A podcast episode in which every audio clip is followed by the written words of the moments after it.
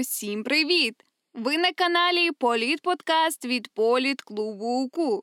Мене звати Юлія Зюбровська, і ви слухаєте спецвипуск подкасту про Авакова. Поговоримо про те, чим вже екс-міністр запам'ятається для української політики, чи є в нього політичне майбутнє, і звісно про те, що тепер чекає на Міністерство внутрішніх справ. Але перед тим як продовжити.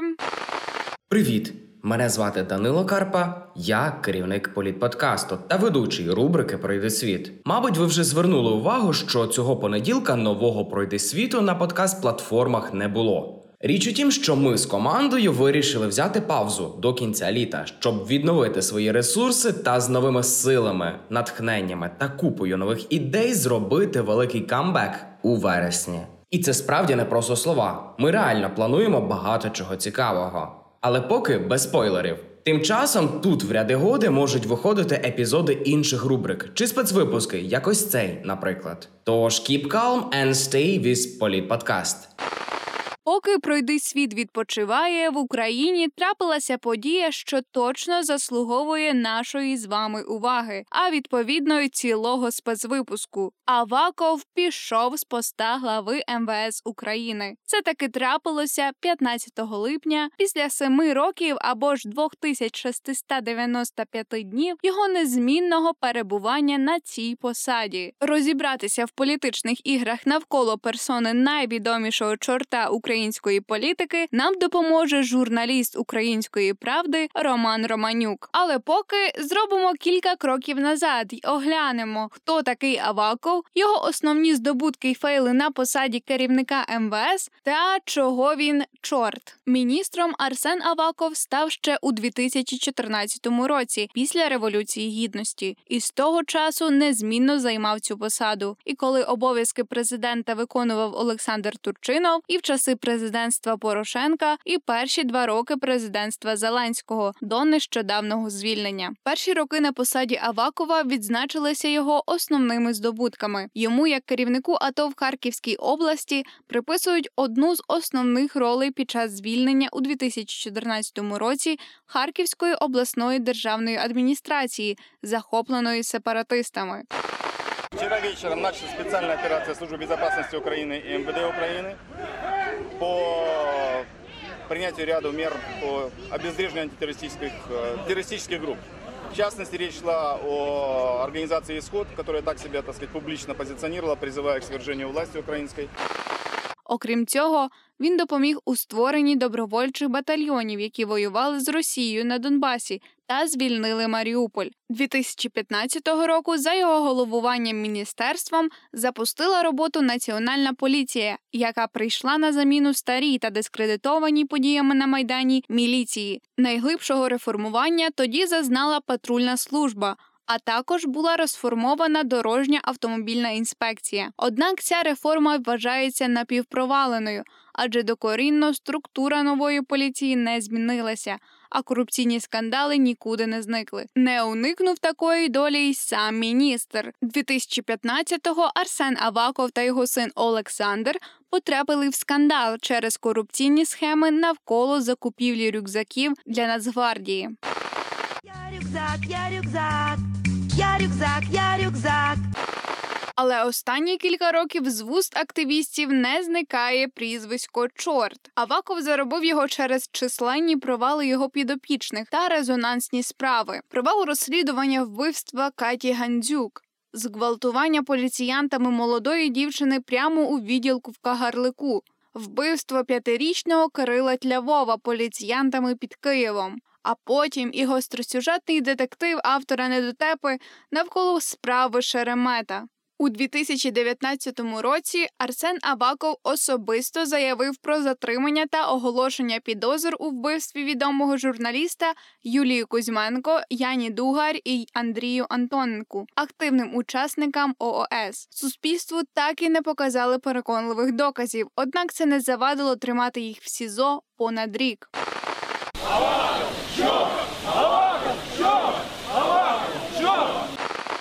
Останнім часом все, чого вимагало громадянське суспільство у президента щодо Авакова, його відставки. І ось це трапилось. То якою фігурою був Арсен Аваков на політичній гральній дошці України, якими можуть бути його подальші кроки, та що чекає на МВС? Поговоримо з Романом Романюком, журналістом Української правди. Доброго дня, пане Романе. Розпочнімо з такої собі ретроспективи. Аваков протягом 2014-2021 років. Яким було його місце в українській політиці? Яким чином еволюціонувала його політична постать? І ким є Аваков зараз? У вас о, таке запитання, в принципі, години на три відповідь. Давайте так. Після революції гідності, там з 14 по 16 роки, поки е, Яценюк був прем'єром, Аваков був і поки він його перебування на посаді глави МВС, е, це був такий найбільш світлий, мабуть, е, період в його е, роботі, та і найбільш такий динамічний, скажімо так. Та тоді якраз початок російської агресії, це його переможний поїздка в Харків, де вони з Полтораком. Майбутнім міністром оборони не допустили російської весни, так би мовити. От і це була така людина, яка придивлялася до своїх можливостей. Та? Тобто він був одним з лідерів політичної партії, яка по суті виграла парламентські вибори, тобто був членом уряду, але тобто той Аваков, який, якого всі знають там по там 18, 19, 20 роках, якби тоді цей Аваков такого Авакова не існувало. Та? Тобто це, це людина тоді тільки починала набирати е, якісь політичної ваги і розуміти, який насправді інструментарій потрапив їй в руки, будучи став, коли він став міністром. От е, за великим рахунком він не планував цього. Тобто тоді Яценюку просто не було ким закрити цю посаду. Вони розуміли, що вона супер важлива. От е, плюс е, МВС ну, всередині там була страшна деморалізація після революції гідності, там коли ну ніхто не знав, кому вірити і як працювати далі. От і це така була дуже. Напряжна, скажімо так, робота. От, і її віддали Авакову. Він типу казав, окей, я трохи побуду, але ви потім знайдете когось системи, я тут буду, ну я піду собі. Але от ніяк не йшов. Та? Сім років про, просидів і врешті пішов тільки вже, типу, коли не можна було не піти. Це перший етап. Другий етап, коли Петро Порошенко з, з партнерами зуміли збити Арсенія Яценюка з поста мін- прем'єр-міністра, то навіть тоді, типу, Авакова не вдалося збити з позиції міністра внутрішніх справ. І от це е, той момент, коли в навесні 16-го року прем'єром стає Володимир Гройсман. Оце насправді переломний етап в становленні ну, такої досить демонічної фігури, як Арсен Аваков, як політика. Та? Тому що тоді фактично він стає головним в уряді. Ну, ну, у Народного фронту була квота, половина уряду фактично була у Народного фронту. І фактично він стає от головним в цій половині уряду. Плюс е, за рахунок е, тісних стосунків з Володимиром Гройсманом, для якого е, ця квота Народного фронту була по суті його фракцією, так тому що в самого Гройсмана ж не було е, людей в уряді. Він спирався на людей е, Авакова. І фактично вони на двох отримали контрольний пакет над урядом. Да? Тобто вони могли приймати рішення без е, людей Петра Порошенка. А ну і це ясно дратувало президента, і там велась довга така внутрішня політична боротьба за те, щоб скинути як не Гройсмана, то принаймні Авакова. Але вона закінчилась тим, що в 19-му році Порошенко просто програв вибори і разом з усіма пішов із влади, з усіма, крім Авакова. Аваков залишився, вчасно зорієнтувавшись, е, де в дечому завдяки близькості і знайомствам з Ігорем Коломойським, який був по суті драйвером кампанії, е, ну фінансовим і організаційним драйвером кампанії Зеленського. От про що не прийнято в принципі говорити, але так же було. І за рахунок якоїсь такої політичної чуйки, домовленості з самим Зеленським про те, що Аваков забезпечує чесні вибори. Ну тобто, що міліція не буде там видавати, не, даватиме фальсифікувати іншим і сама не вдаватиметься до фальсифікацій. За рахунок цього Аваков зберіг своє місце, але е, залишився, якщо за часів е, Гройсмана, коли прем'єром був Гройсман, Аваков по суті був другою людиною в державі, тому що ну перший був зрозуміло Порошенко, а другий був по суті Аваков, тому що він був найвпливовішим е, серед була так звана стратегічна сімка у Порошенка, куди входили типу ключові політичні фігури, та там спікер парламенту, прем'єр-міністр, от Аваков, голова адміністрації президента, сам президент і там його кілька наближених людей.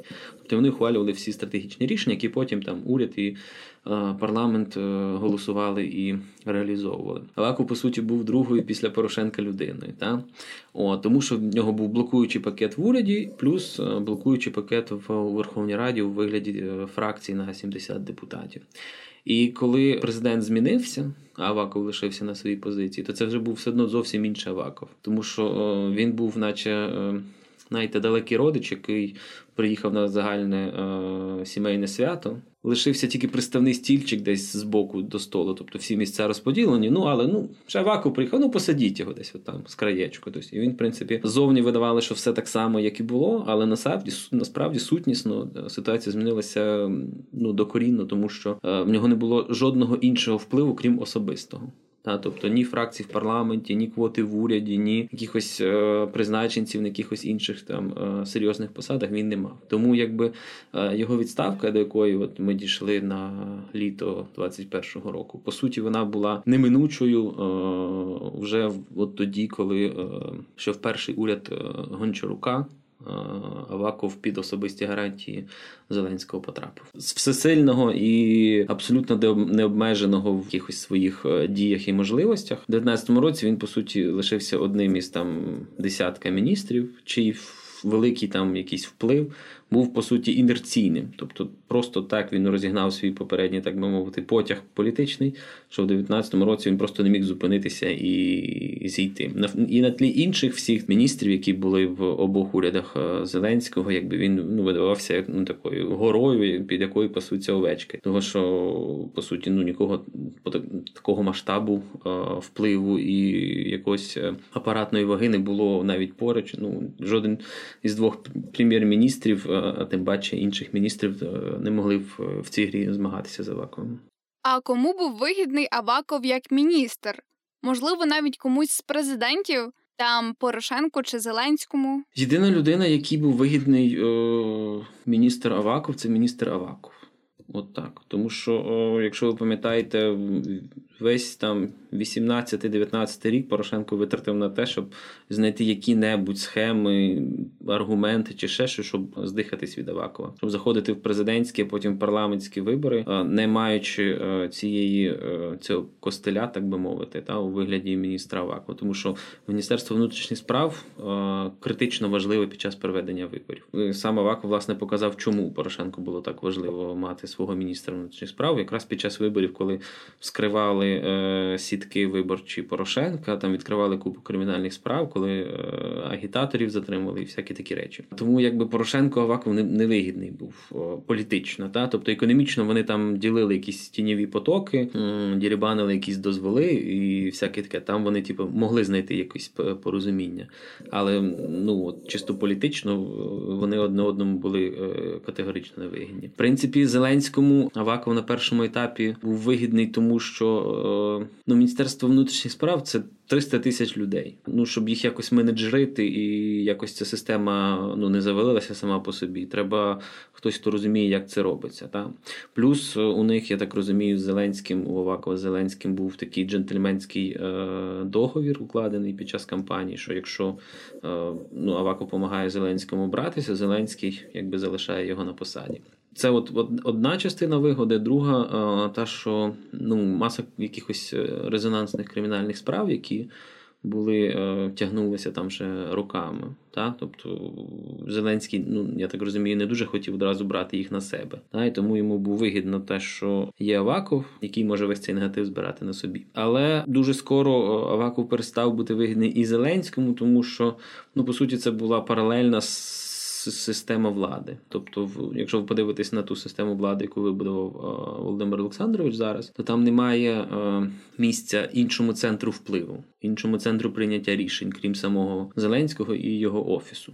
Так, тобто ні Верховна Рада, ні Кабінет міністрів не є тими органами, які продукують смисли, які типу визначають порядок денний. Ні, все вирішує Зеленський, а Верховна Рада там і уряд це по суті просто механізми реалізації його рішень. І от в цій системі ну фактично один Аваков сидів, з яким якому Зеленський не наказував, а якого просив про щось. І Аваков міг сказати: ні, я не буду це робити. І відповідно, ну ця вигода те, що на початках, типу, якась самостійність, якась апаратна вага, яка була вигідна Зеленському на початку президентства, стала якби його напружувати. От зараз вже на другий, це вже ходить третій рік президентства. Так? Коли ну, ти не можеш ставити задачу, а мусиш просити когось із міністрів. Хоча ну, навіть прем'єр-міністр бере під козирьок і робить все, що ти говориш. Це типу тебе напружує. А і тому, якби це ще одна причина, чому Авакову ну рано чи пізно довелося піти. А Авакова хтось підсиджував та вів до відставки? Я не думаю, що хтось підсиджував його в тому розумінні, якому ну вживається це слово, що от є е,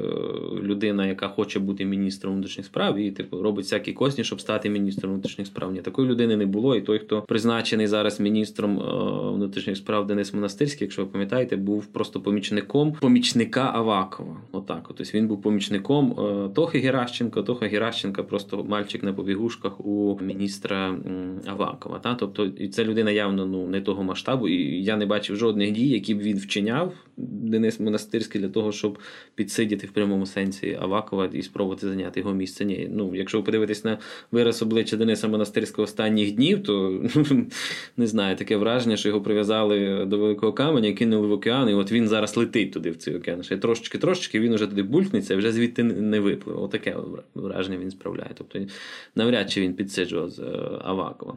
Відставка ця була неминуча в тому плані, що от е, політичний ріст самого Зеленського, та навіть не скажімо ріст, це не не, не, не, не точне слово. Еволюція політична, да, метаморфози, які він переживає, приводять його в ту точку, коли він ну по суті свої вибудовує волюнтари волюнтаристську таку вертикальну е, систему влади. Тобто, що він сказав? Типу, я і є закон, типу, я держава. В цій державі, якби е, Аваков, ну людина такого типу, як Аваков, тобто з усіх інших органів, всіх таких людей вже давно повиживали з Нацбанку, там з різних комісій, з уряду, з державних підприємств, з Нафтогазу, тобто скрізь, де були люди, які типу могли сказати Ні, не буду, якби вони скрізь були вже почищені.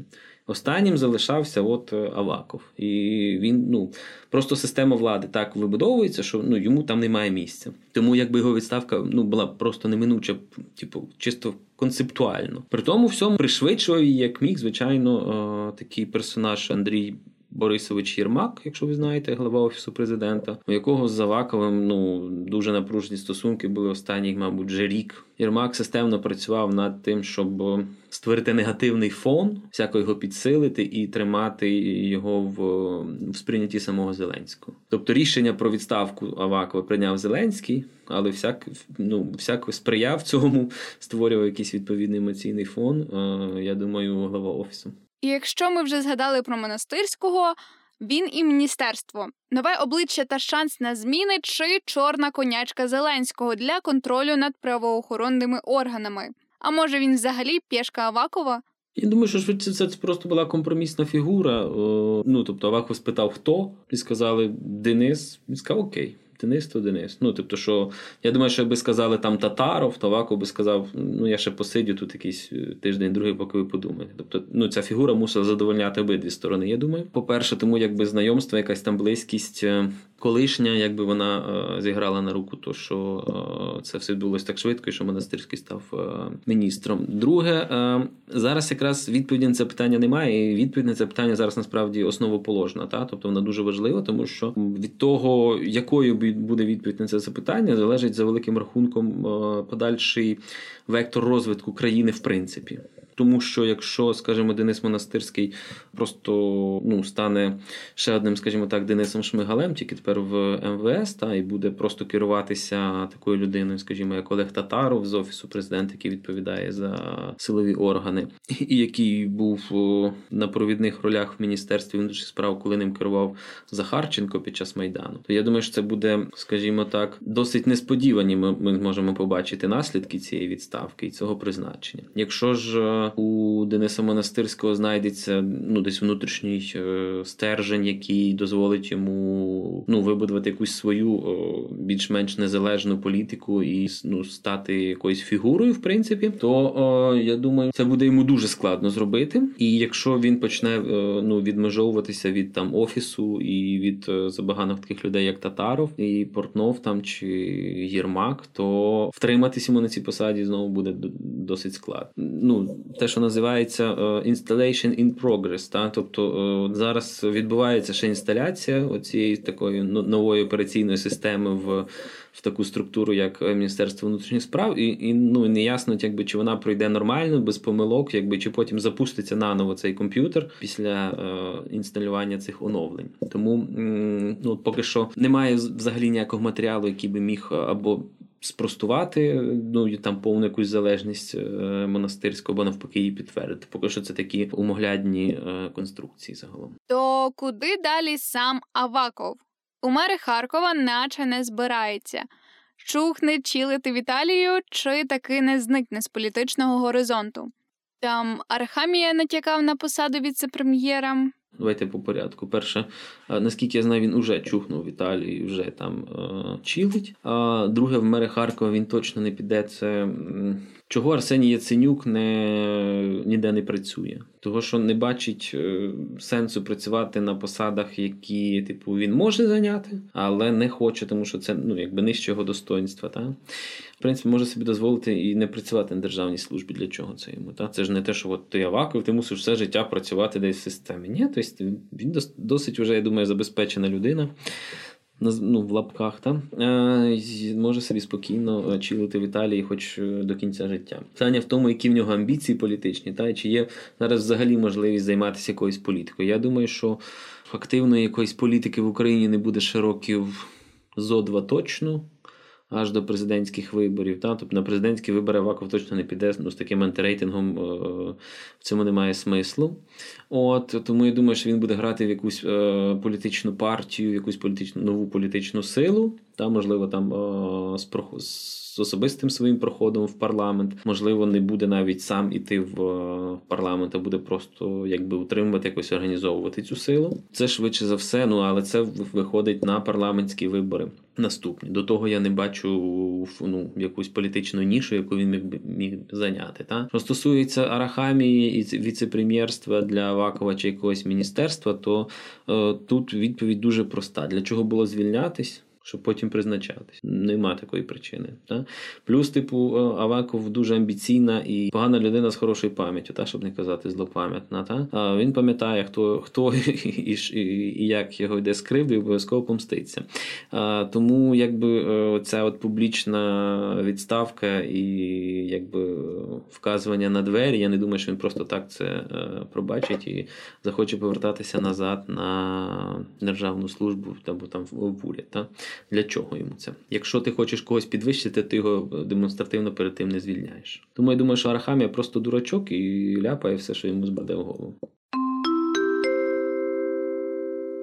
Отже, Аваков був неоднозначною політичною фігурою з власними амбіціями та цілями. Такі от справи малята. А таким був спецвипуск про Арсена Авакова, невічного міністра внутрішніх справ України чорта з самооцінкою ангела. Дякуємо, що дослухали до кінця.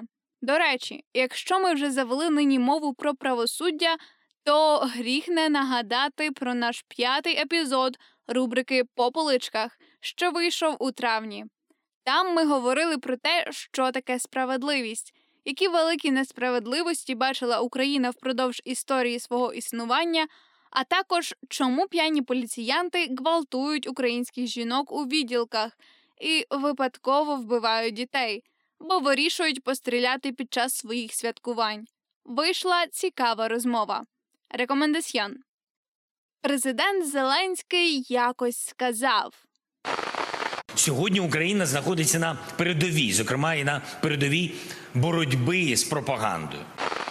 Тож, щоб вберегти свої мізки і нерви від всякого політичного трешу, підписуйтеся на політклуб у кув соцмережах. Справа кількох секунд, а це стане оберегом кращим за будь-які кольорові нитки. А цим випуском діліться з друзями і долучайтеся до обговорення почутого в нашому чаті в Телеграм. Над випуском працювали журналістка Юлія Зюбровська, редактор Данило Карпа звукорежисер Дмитро Копильців, дизайнерка Олександра Басараб. До нових зустрічей! Почуємось!